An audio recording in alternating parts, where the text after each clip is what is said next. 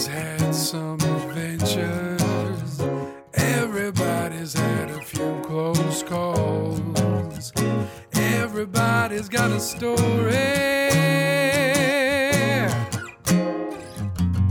What's yours?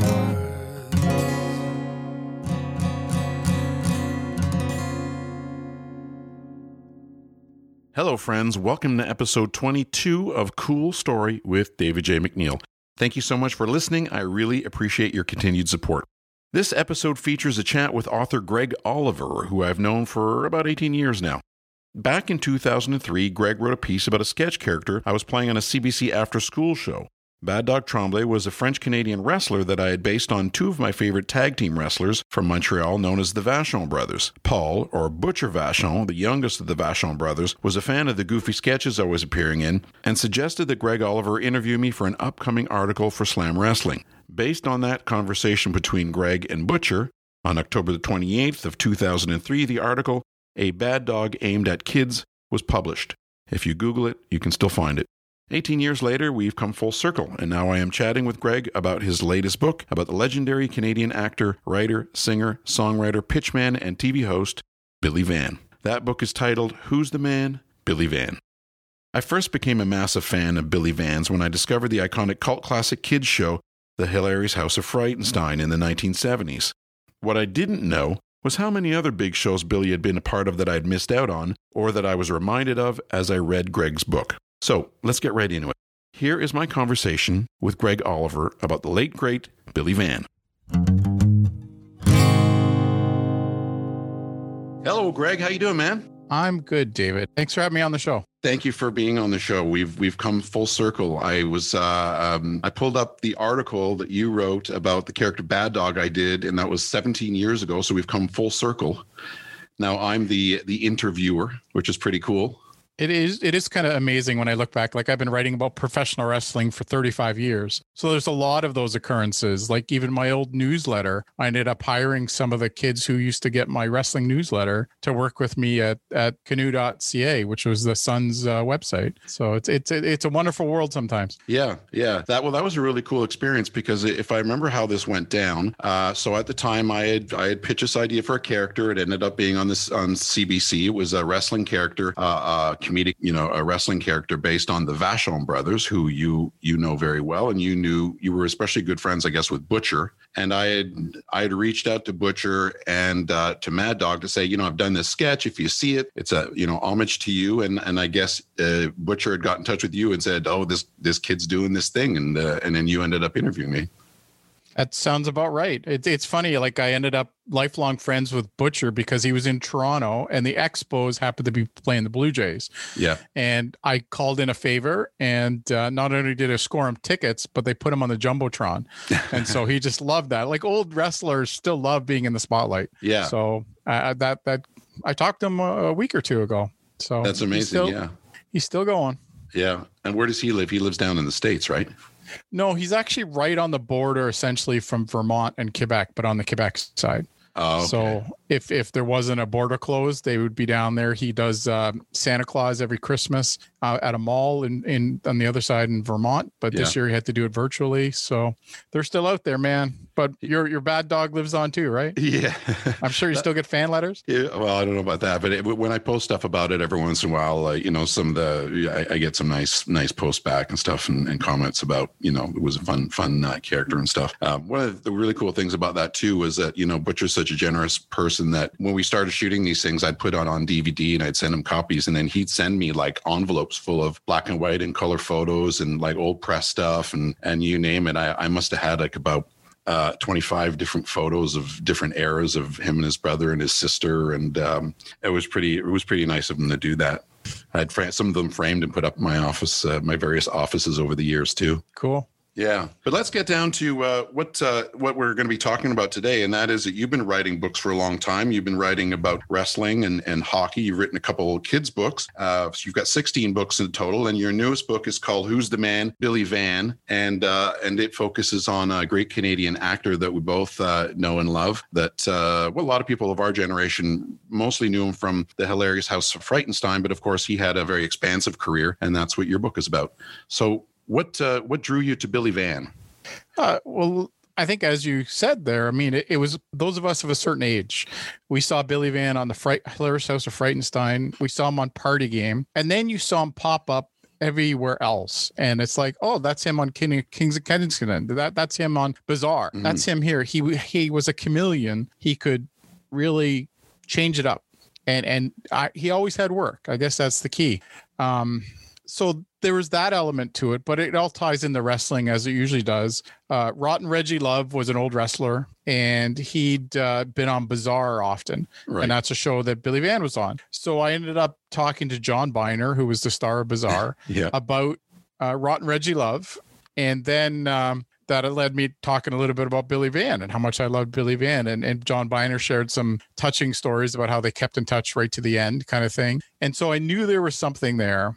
And at the around the same time, Stacey Case, who's my co-writer, uh, he's a he's an interesting character in himself between running the pillow fighting league and um, you know his trash palace movies that he used to show in his uh, workspace and and all these other things he's done. Uh, on one time we went down to the pro wrestling hall of fame together which was about a five hour drive so we had lots of time to talk. And uh, we talked about frightenstein and this and that. And, and he had gotten a copy of an unpublished memoir that Billy Van had written. So that was sort of the basis for me then applying for a grant uh, to try to do it. And that was like a, a dozen years ago. Mm-hmm. So, you know, it would just happen to be an Ontario Arts grant. You didn't have to actually report on it, but they certainly never gave me any for wrestling or hockey, mm-hmm. but they gave me one for entertainment. So I did come through in case anybody's out there listening. I finally came through. Um, but yeah, he's just a fascinating character. And the more and more I dove into it, the more and more I wanted to know because his memoir was just some of his select stories from acting. Mm-hmm. It told you nothing about him as a person, it left out huge swaths of his career.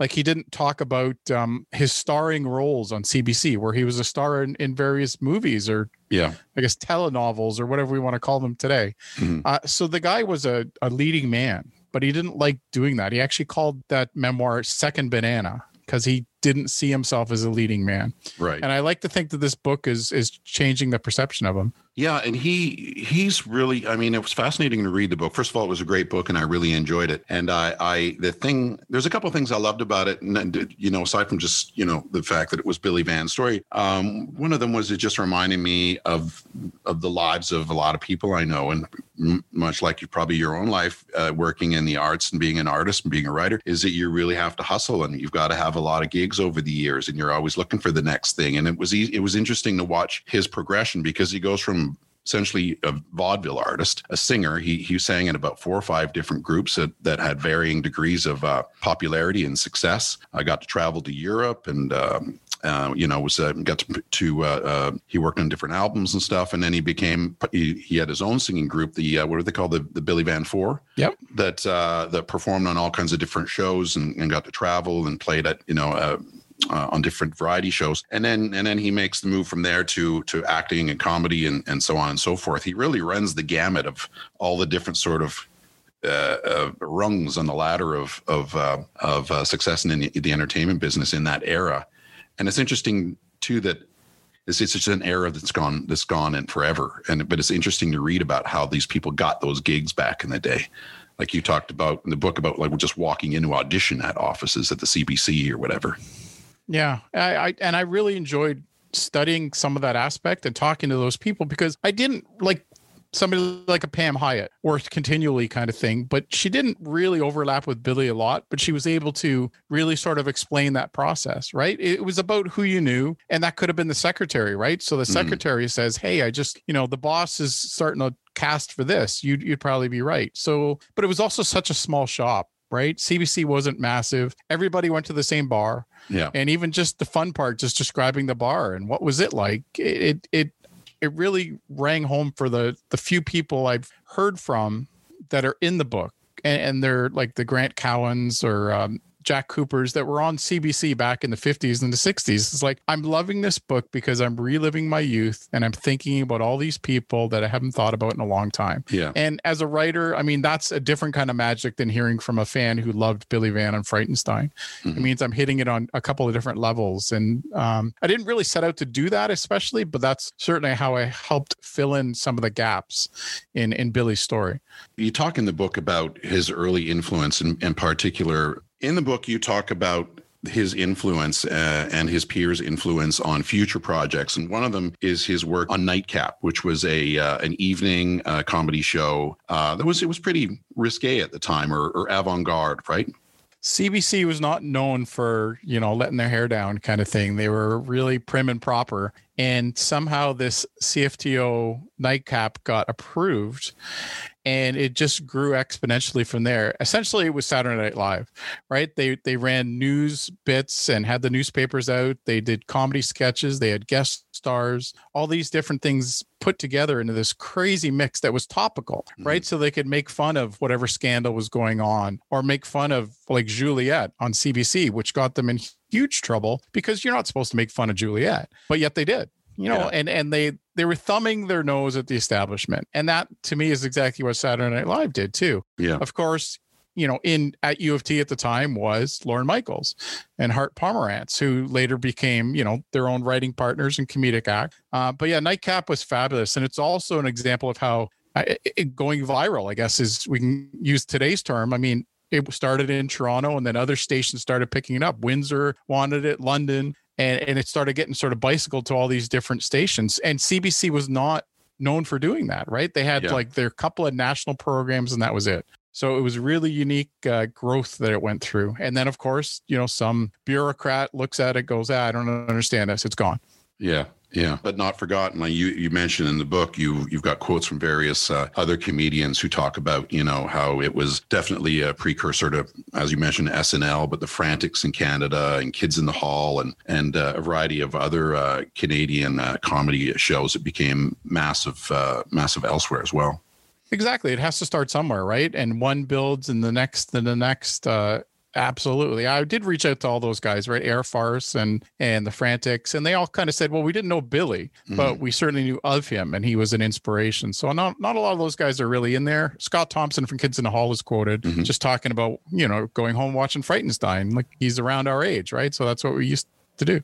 Yeah, and let, us talk about Frankenstein for for for a bit. Uh, I remember, I think I first saw it. I'm guessing in about '74 uh, on the air. I'm pretty sure I first saw it when I was. Um, my parents lived in uh, Saskatchewan in Regina for two years, and I remember seeing it there. And then I remember coming back to Ontario and living in Ottawa, and then seeing it on whoever picked it up there in, in Ottawa and watching it for a few years on and off. And I guess the thing I loved about it and was one of the reasons I was inspired to get into kids television is it just it was just like you could tell that they were doing it on a shoestring budget but wow i mean the stuff that they did with with the money they had and uh, i think what did they do how many seasons in nine months five is it five seasons They did 130 episodes in nine months. that's just insane Yeah, exactly. I mean, it, it's impossible today. Um, but yeah, it's an amazing story, and it's also one of those early examples of syndication, right? I Mhm. mean, Riff Markowitz was the producer, and he also did Party Game, and they they do coincide. Um,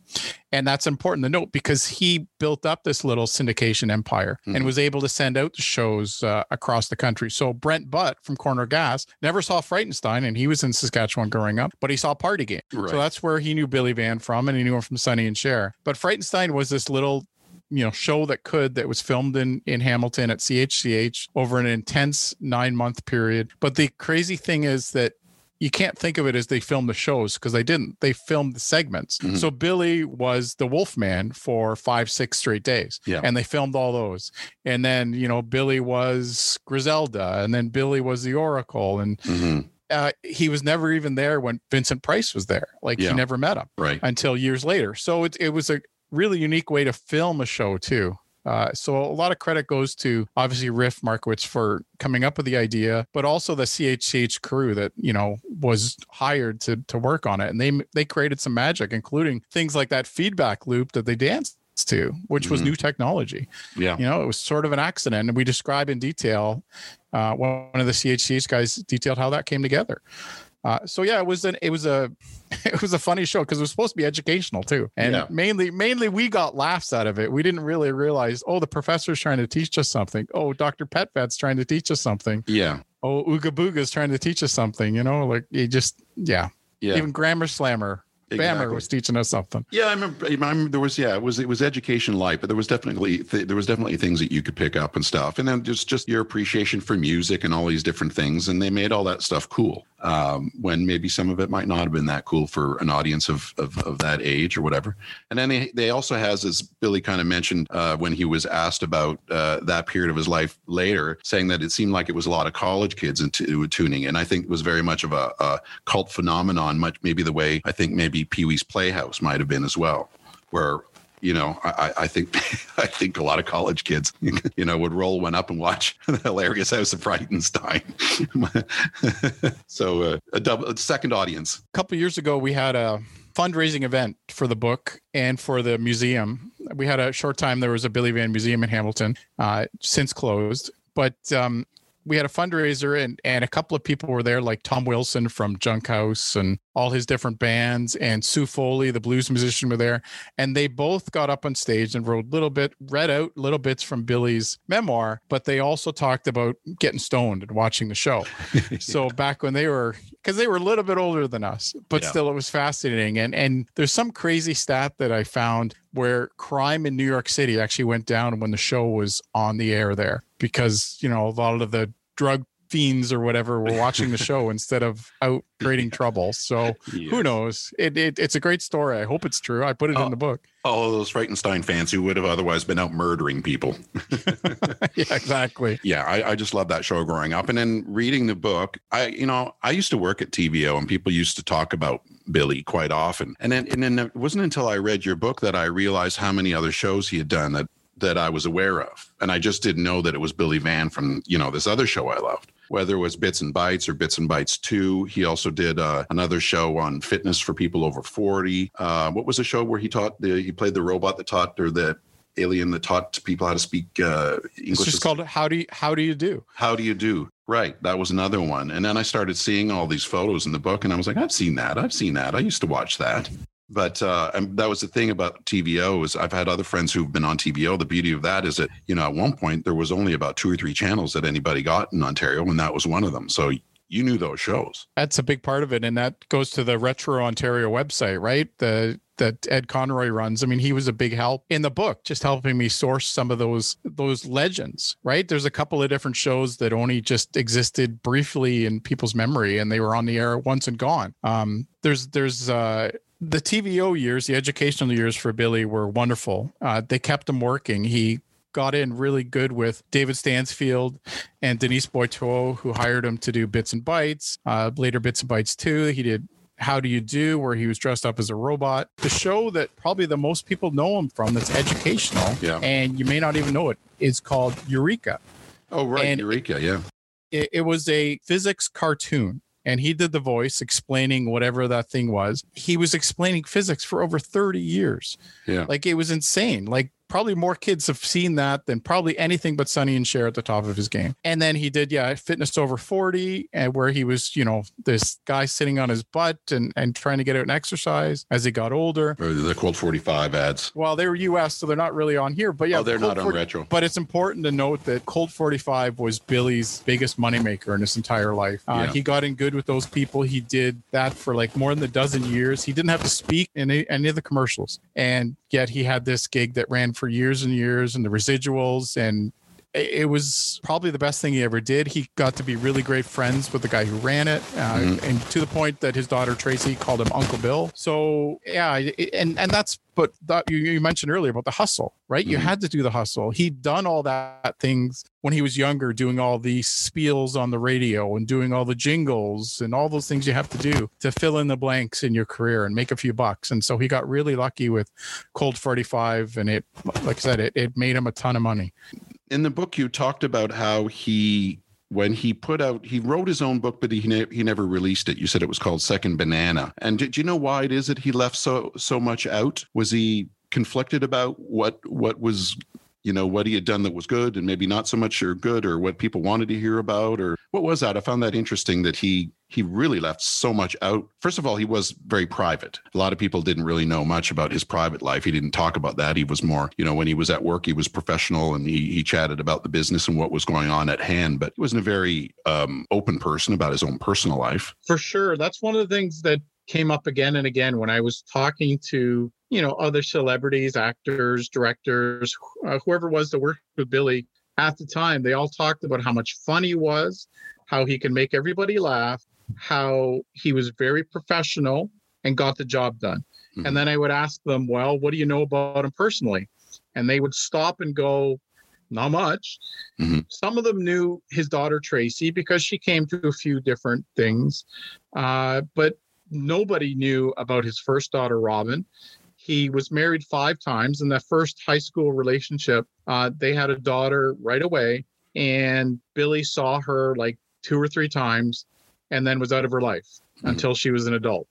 And then she came up to meet him as an adult and only met him once. So all those kind of things he left out. He was married, like I said, he was married five times, basically roughly 10 years of marriage. So I don't know, at some level, maybe he was embarrassed by that.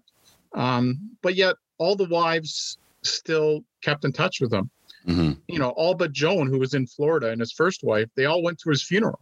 Yeah. So it's not like anybody was was peeing on his grave or anything. They all still got along with him. Now, I'm sure some of the money and residuals and stuff he had to share uh, worked out okay. I, I couldn't get all those financial details. I sort of wish I could have, but you know, some of the wives are gone. Um, so that that part's really interesting. But he was a really private guy, and I think in this memoir, he really wanted to set more of a a lessons learned tone because he also tried to help struggling actors. He had a um, a book that helped people get you know bookings and how to find talent agencies and things like right. that and he ran a talent agency himself for a while so he was yeah. deeply invested in the entertainment business and I think he tried to be a bit of a mentor at the end, mm-hmm. uh, for good or for bad. Yeah. When you write a book about somebody like Billy Van, do you, do you feel protective about him, or you just kind of you know whatever whatever whatever comes to you whatever the story is that ends up on the page. Or do you have to think about because you wrote you wrote a chapter in the book called uh, billy the good billy the bad i think it was called. And and you kind of talk about you know his life and then some of his difficulties and that sort of thing. When you write a chapter like that do you get protectionist about the the, the person you're writing about? I'm not sure protectionist is quite the right word. You do feel like you know him more mm-hmm. like i never met him at least yeah. Stacey Case, my co-writer, had met him. Uh, and you feel like you're inhabiting his circle a little bit. And you want to be more protective almost in some ways of the family that's still around. Sure. I made sure that both tracy and robin his daughters um, were okay with what was in there. And yeah. and to that matter um he had a stepson from his third marriage jamie who was the same age as tracy. So they they led, led sort of parallel lives for a little while where you know the, the divorced daughter comes over and hangs out with the step brother that she doesn't really get along with. And they mm-hmm. still don't really get along. They're not buddies by any yeah. means. You do feel a little bit protective. But then the other end of the, the thing is that um, his last wife, Susan, didn't want any part of the book. She mm-hmm. still feels so close to Billy. And even seeing Tracy will make her tear up and she can't deal with it. So she didn't want to be a part of this book. And I think it would have added a little bit more uh, about Billy, what, what Billy was like the last, you know, decade of his life as things were fading mm-hmm. for sure. Um, so there's frustration too. I guess not protectionist. It's like, I want to know more. And you always want to know more. Uh, and those little tidbits, like, uh, you know, what kind of booze he was drinking and hiding, mm-hmm. you know, the vodka, whatever it is, like those tidbits are gold to a writer. Yeah. Um, and, and it was the same. The other, the only other um, biography I've done like this is about Father Bauer and he was a hockey coach and and a and a priest. And so finding those little dirty tidbits was a lot harder with a guy like him, right? Sure. You know, occasionally the guys would tell me about he'd sneak a smoke or he'd um, you know, he liked a little nip of of vodka or cognac or whatever. So with Billy though, there was a lot more warts and all. Um, mm-hmm. because a lot of people knew about his drinking. Uh, they all knew him down in the bars and the beaches. Part of Toronto, uh, those kind of things. So a lot of it was already out there, but it was never all put together, and that's that was that's the biographer's job. Yeah. Yeah, no, it was interesting. You know, th- thinking that you were writing about uh, him hanging out in some of the bars and uh, and the beach and stuff. And I, I lived out in that that part of town around the end of his life, and I thought, you know, I wonder where he was hanging out. I might have might you know might have run into him in the bar one night with uh, with friends when we were out at one of the pubs and and uh, and not not have recognized him. That that is one of those things that come up. So my brother-in-law is a was a comedian for a while, um, and he's been a big supporter of the book, and and you know of course a friend for ever. But um, he posted it on his Facebook page, and one of his friends said, "Oh yeah, I used to work at a bar. Billy was in there all the time." It's like, where were you when when I was writing this book? that, but that's the the natural part of these books too, is that you find out things after the fact that you wish you could have included. Yeah, and you just have to live with it. You can't let it eat at you. Yeah, one of the other dynamics in the book is is something that we talk about a lot about as uh, Canadian uh, performers is that dance between, um, you know, going to the U.S um, you know, what kind of success you can get down there. And maybe, you know, there's so many Canadians. It used to be a thing that Canadians would go down. And I know so many young people who did would go down to, uh, to Los Angeles for pilot season and they'd hang around for about a month and stay in a, in a motel and, and go out and grind and try to get parts and stuff. And some people would, and where they work down there for a little bit and then come back or stay, or some people became, you know, big stars in their own right. But that was always the, the, the dance that Canadian performers did, you know, figuring out whether or not that was their place or not. And, and Billy did that. He, he was down there for quite a while and had a huge success working with uh, Sonny and Cher uh, on their show. Uh, but he was he was he was dismayed by that. He wasn't uh, he wasn't a, he wasn't fan of the the Hollywood lifestyle, was he? It, uh, it those would probably be one of the questions I'd really ask him if I ever got a chance to go back in time because there's a little bit of a mixed message. His he tells some really fun stories in his memoir, um, but you wonder how true some of them are. Mm-hmm. And then on the other end it's like he does tell the story of getting mugged. And he was in a hotel room mugged at gunpoint. Right. And that really colored him about how Hollywood worked, how Los Angeles worked, how different it was than Canada. Uh, and yet that was early in his time in, in LA. So he then later brought his third wife down and her son, and they had a couple of different houses around California. So while the mugging certainly colored things for him, it didn't drive him out of town. Mm-hmm. What really drove him out of town was just that sheer hustle, right? Yeah. And and the sheer volume of people, just like you described, right? You'd go to a, an audition and you'd see people who were successful actors on other shows trying out for these things, and you just sort of shrug and go, "Well, I probably don't have a chance of doing getting this gig." Yeah. Whereas in Toronto, he was a, a big fish in a little pond, and down there he was a you know little fish in the very very big pond. But the success, like almost anything in life, is about who you know. Yeah. And Allan Blye certainly looked out for him a ton, who he knew from singing back in the 50s on CBC. And Allan Blye worked with Chris Bearde. You know, they did all kinds of things down there, including Sonny and Cher.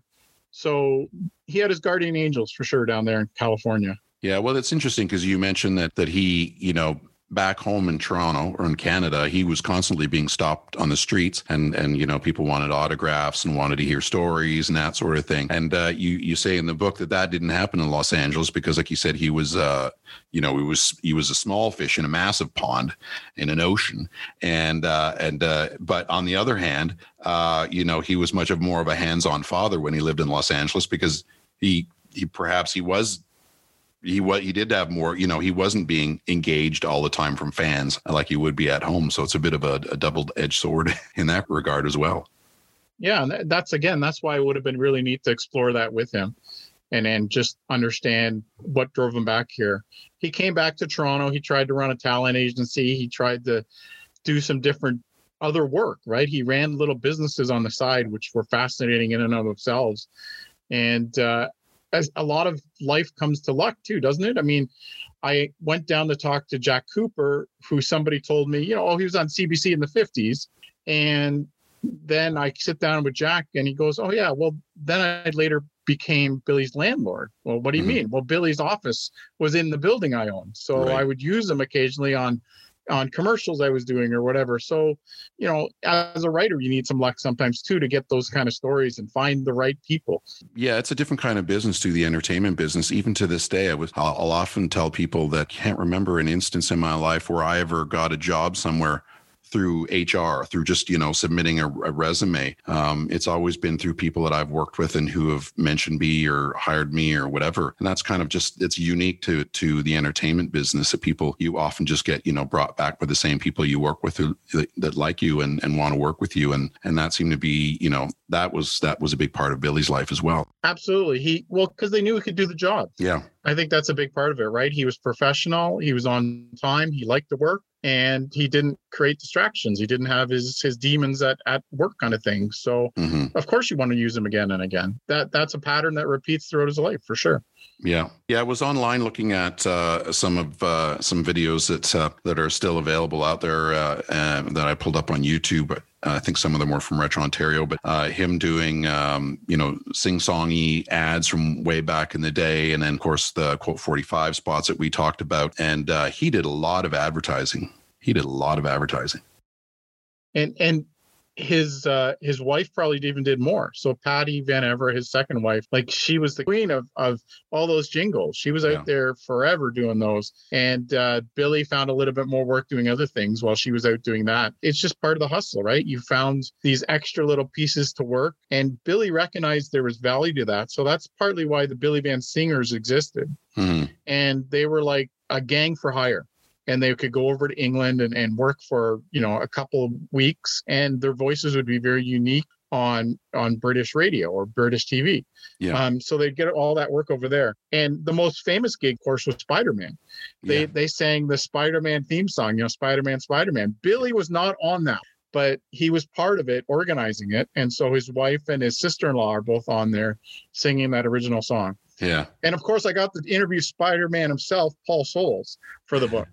so it's like, talk about a mark out moment, getting all excited. It's like, I'm talking to Spider Man. Yeah, yeah, that's pretty cool. What is it that, that surprised you the most writing this book about Billy Van uh, that you learned about about him and his life?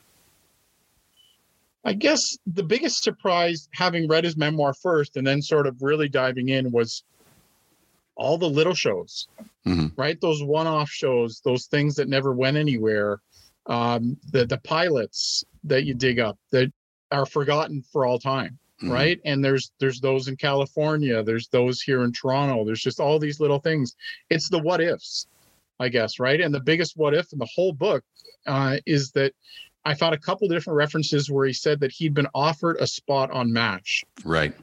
and imagine that you know but he was tied into Sonny and Cher and he couldn't do it now if he'd been on mash how different would his life had turned out so Yeah. I wonder what he was. but we all have those we all have those what ifs right what what if what if bad dog turned into some international superstar Yeah. Yeah. Well, and you never know until you put yourself out there, but for sure there are those moments where you uh, the trains uh, miss each other in the night. I don't know if I'm mixing metaphors, but uh, yeah, yeah. I think every every entertainer has uh, got a good story about the one that they missed.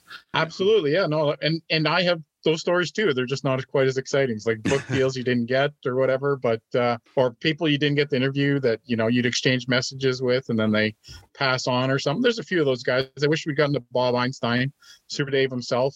Yeah. Um, you know, I sort of reached out and didn't get him for the book. Uh, yeah, but I mean that's life, right? There's always going to be what ifs and things you wished you'd done. Yeah. Yeah. And Super Dave, well, he passed away probably right around the same time you were proofing the book and getting it ready to put out. Absolutely. Yeah. He died while I was working on the book. And, uh, you know, it's unfortunate, but that happens, right? So, Yeah.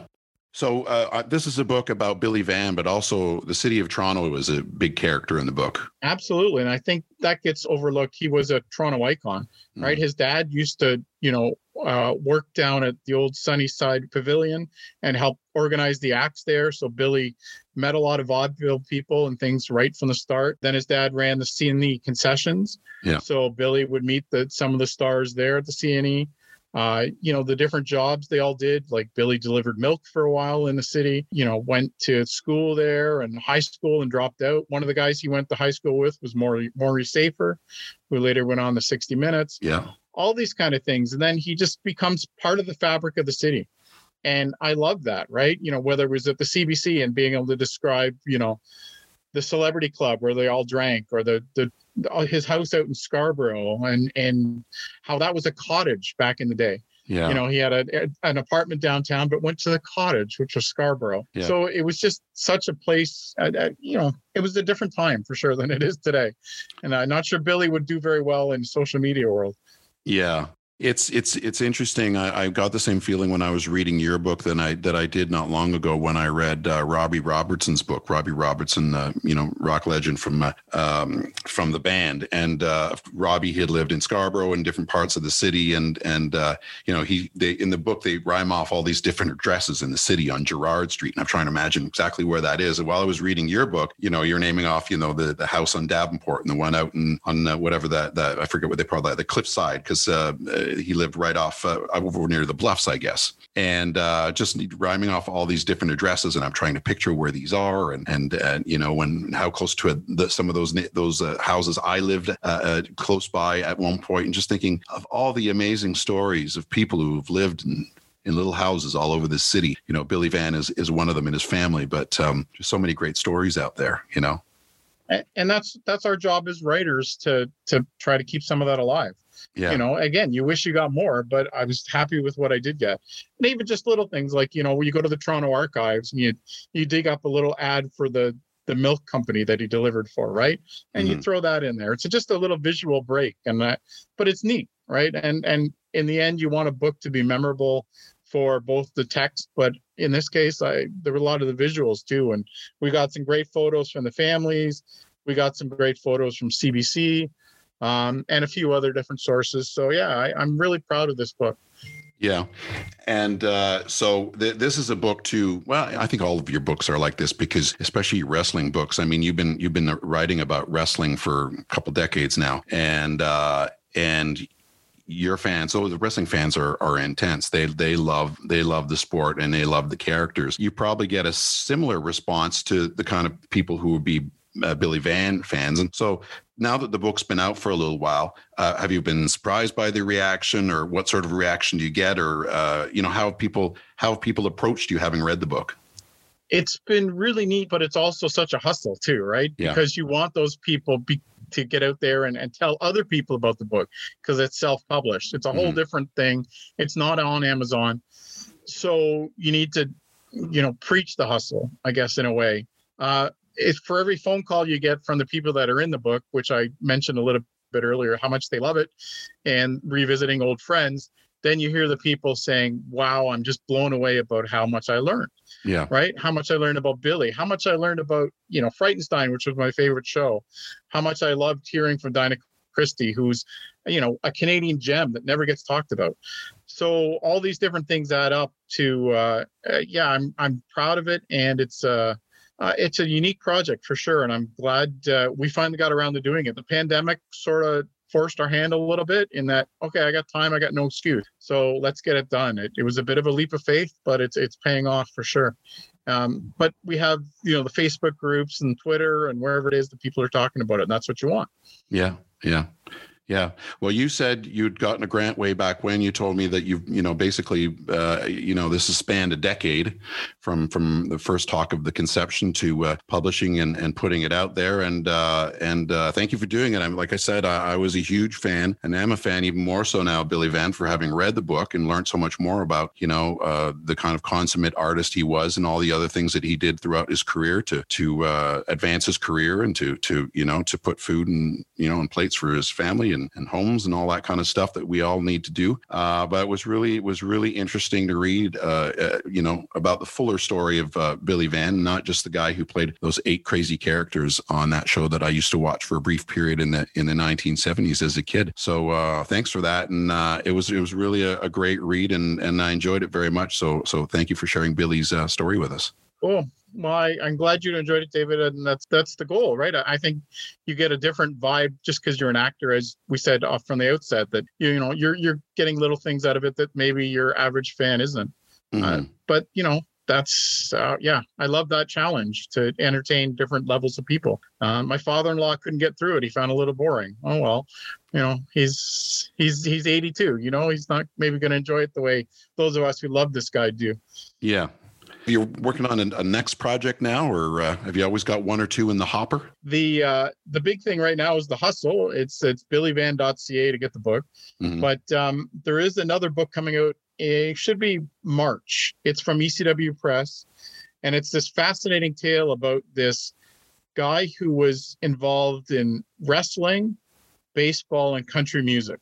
And the short version is, you know, he was a wrestling fan, started a wrestling radio show in the in the 70s. Yeah. Uh, went to school for journalism, decided he wanted to get involved in baseball, was in minor league baseball, went to the bar, saw a fabulous singer, decided to be a music manager. Yeah. And that turned out to be Patty Loveless, who's Okay. a country music superstar. yeah. So he ends up trying to work in the music business for years, goes back to wrestling, then walks away from wrestling and is in country music for 20 years, you know, as an executive in different ways. Right. So I I needed challenges. I don't didn't really want to do the wrestling side of things, but it's everything else that I learned about, right? It was Sure. fascinating learning about country music. It was fascinating learning about minor league baseball. And uh, his his two of his roommates were JP Ricciardi and John Gibbon. right. So, you know, talk about a tie into Toronto right there Yeah. um, the former general manager manager. So that's coming out in March, late March, early April. And then after that, it's a little bit of a hiatus. I'm not exactly sure what's next. I'm working on a with a couple of people on other projects like a documentary, things like that. You just don't know what's next. And Yeah. part of the fun, I guess. Yeah. But you're constantly still writing about wrestling, though, right? Yeah. So I still run the slamwrestling.net Yeah. website, which started in 19, late 1996. Not a lot of websites have been around that long. Yeah. let alone producing uh, top-notch uh, content like we've done.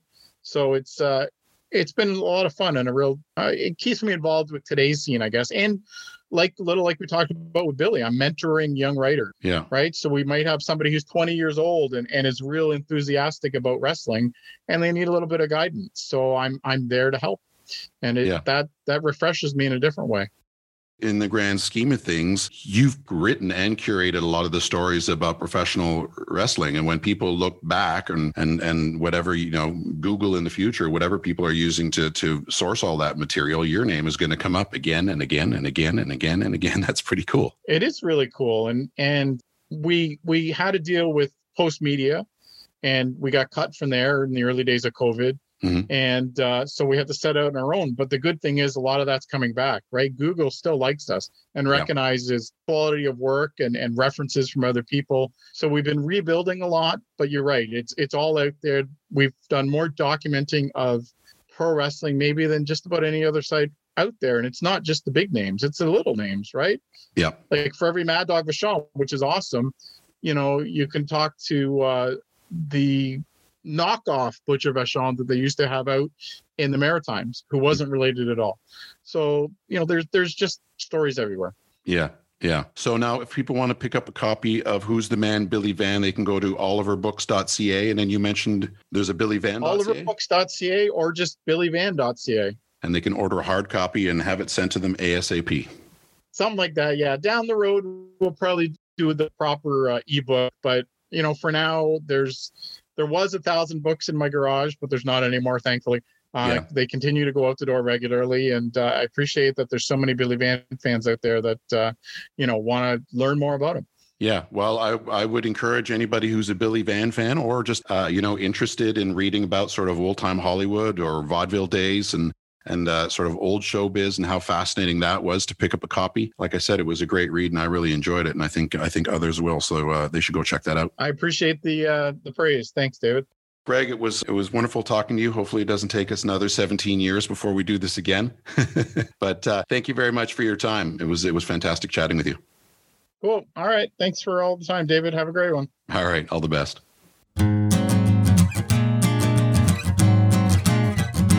There you have it, my conversation with Greg Oliver. Be sure to visit oliverbooks.ca to pick up your copy of Who's the Man, Billy Van. Also, while we're talking business, just wanted to put it out to you that one way you can help me reach more potential listeners is by taking a minute or two to leave a comment or review in the appropriate section wherever you stream the podcast. If you do so, I would be more than happy to feature your comments in an upcoming episode. Furthermore, if you would like to support the show, you can do so by making a small monthly pledge by visiting patreon.com slash cool story with David J. MacNeil. Patreon being spelt P-A-T-R-E-O-N. Your support would be greatly appreciated. Also, thanks again to Mr. Jerry Stamp, who wrote and performed the Cool Story theme song and all other jingles and stings that appear on the show. Do yourselves a favor and look for Jerry's music wherever you stream. And finally, thank you, thank you, thank you for listening. Until next time, pura vida. Everybody's had some adventures. Everybody's had a few close calls. Everybody's got a story. What's yours?